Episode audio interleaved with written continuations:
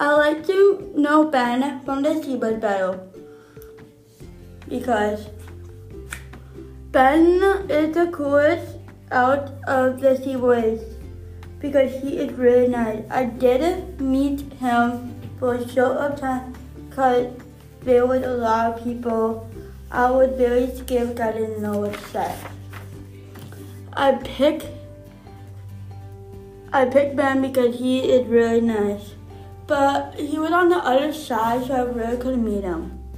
I picked me really talk to him.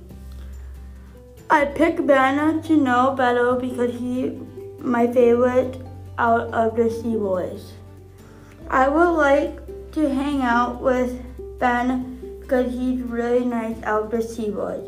He is the cool, cutest one out of the Sea Boys group.